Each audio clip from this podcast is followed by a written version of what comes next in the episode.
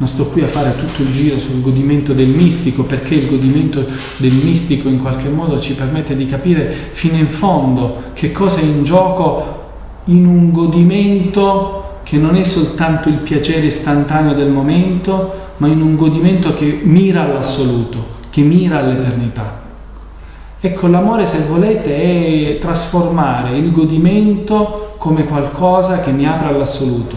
L'amore è un, trasforma l'immanenza del godimento come apertura alla trascendenza del legame con l'altro. Però per vivere l'amore bisogna saper inventare, sapersi togliere di dosso un altro tranello inconscio che in psicanalisi si chiama fantasma, il fantasma inconscio. Qual è il fantasma inconscio più comune dei nevrotici? Il fantasma inconscio più comune dei nevrotici è pensare che io per essere amato dall'altro devo sacrificarmi. In che senso sacrificarmi? Io per essere amato dall'altro devo sacrificare quella parte di me che sento vera io devo in qualche modo cercare di eh, non dire la mia e dire quello che farebbe contento l'altro. Vedete qui il vizio del narcisismo che ritorna ancora, vedete quel mio dilungarmi sul narcisismo, perché implicitamente tutti noi abbiamo il dubbio che, ma se io mi mostro per quello che sono veramente, gli altri mi ameranno veramente. Se io mi mostro veramente al di là della bella figura che vorrei fare per gli altri, chi sarò io per l'altro? E questa è l'esposizione del legame d'amore. Non pensare che per entrare in relazione con l'altro devo sacrificare la mia verità. Invece tante volte noi pensiamo che se l'altro ci conoscesse veramente per quello che siamo, allora forse rimarrebbe deluso e questo lo potrebbe allontanare da noi. E questo succede anche nella vita sessuale. Quindi un, un, marito che pensa che certe cose con la moglie non le può fare perché lui ha incarnato l'immagine del bravo ragazzo e allora cosa fa per risolvere la questione? Inizia ad andare a prostitute. E vedete lì la scissione, con la prostituta mi posso permettere tutto ciò che con la donna che ho sposato non mi posso permettere. Ma questo è un punto nevrotico. L'idea che se io mi mostro liberamente per quello che desidero, l'altro non mi accetterà. Invece nell'amore anche la sessualità può trovare una libertà di espressione senza essere percepita come qualcosa che è un peccato, come qualcosa che mi allontana dall'ideale.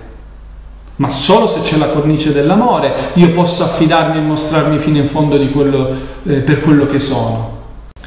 Parlavo dell'amore reale, della questione. C'è un'altra frase di Lacan, perdonate se cito troppo Lacan questa sera, ma era giusto per ehm, andare meno a zonzo nei pensieri perché io non vi conosco, non, cioè, provo di, a sintetizzare alcuni concetti, che dice che non esiste rapporto sessuale.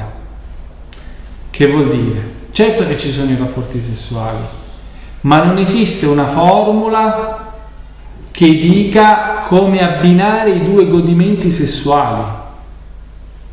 È lì che l'amore permette di, lui dice che i due godimenti non fanno mai uno. Il godimento non fa uscire mai nessuno da se stesso. Se volete capire essenzialmente il godimento, eh, provate a immaginare al gusto delle fragole, oppure al dolore al ginocchio che uno può avere. Ecco, nessuno può sentire il mio dolore al ginocchio o nessuno può sentire il mio gusto delle fragole. Quindi l'esperienza del godimento di per sé, come dice Lacan, non fa uscire nessuno da se stesso.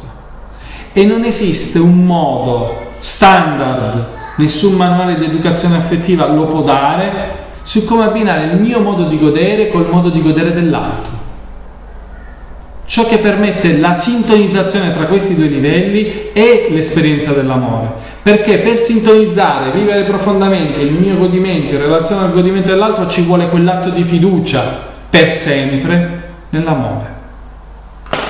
Perché se non è per sempre ed è a termine, allora io vivrò la cosa come qualcosa che tra l'altro è estranea al momento del godimento, perché nel momento del godimento, nell'apice del godimento, quel momento lì, anche se è un istante, è assoluto, sempre a durare per sempre. Quindi non esiste rapporto sessuale vuol dire che non esiste una formula a priori che ci dica come le due persone devono provare a sintonizzarsi. Non c'è un manuale. È lì che io qualche anno fa avevo pubblicato un libricino che avrei voluto intitolare L'invenzione della coppia. Poi l'editore non era tanto convinto di questo titolo, che secondo me è un titolo bellissimo, l'idea che c'è un'invenzione, è un atto creativo, il modo in cui due persone scelgono di stare insieme, ma creativo e generativo perché la vera generatività, potremmo dire, non è quando decidiamo di avere un figlio, ma il modo in cui noi cerchiamo di concepire il nostro legame. Il primo figlio tra un uomo e una donna è il legame. Ecco il passaggio, se volete, dalla logica narcisistica alla dimensione simbolica e reale del legame, perché il legame, per essere capito, deve essere sempre concepito a tre. Ci sono io, ci sei tu e c'è il nostro legame. Il primo figlio di un legame di coppia è il legame di coppia. Tant'è che nelle relazioni di coppia poi quando nasce il primo figlio la, la, i due coniugi danno l'attenzione tutta sul bambino e si dimenticano del legame di coppia e nel primo anno generalmente vanno in crisi. Perché? Perché si sono dimenticati di accudire, di prendersi cura del legame di coppia. E quindi il legame di coppia, vedete, che è qualcosa che ci dobbiamo inventare ed è qualcosa che è di più di quello che c'è tra me e te, è un di più. E poi un giorno quando si fa famiglia, quel di più diventa famiglia. Ma la famiglia si deve poggiare sull'invenzione della coppia. Non si deve poggiare sulla fotografia in cui noi ci identifichiamo e, e anche questo ci deve far pensare che il legame di coppia, altro che quella cavolata, innamoramento, otto mesi, poi stasi, è una continua invenzione. Perché quello che funziona per noi due quando abbiamo 20 anni non funzionerà quando ne avremo 25 e se non abbiamo riformulato il nostro modo di stare insieme le cose finiscono. È un cammino a due, insieme, quello del, del legame di coppia, una continua scoperta, mai satura. L'invenzione da che cosa? Se volete l'invenzione dai modelli che abbiamo ricevuto nelle nostre famiglie di origine. Le coppie quando arrivano nel mio studio, faccio anche psicoterapia di coppia, quando arrivano tendenzialmente litigano implementando nel loro legame di coppia le strategie di litigio delle loro famiglie di origine. Quindi uno dei primi modi per curare una coppia è far litigare le due persone senza mettere in scena le dimensioni irrisolte delle loro famiglie di origine. E quindi io a volte critico te perché rivedo in te quello che è stato mio padre per mia madre. Ecco dov'è l'invenzione.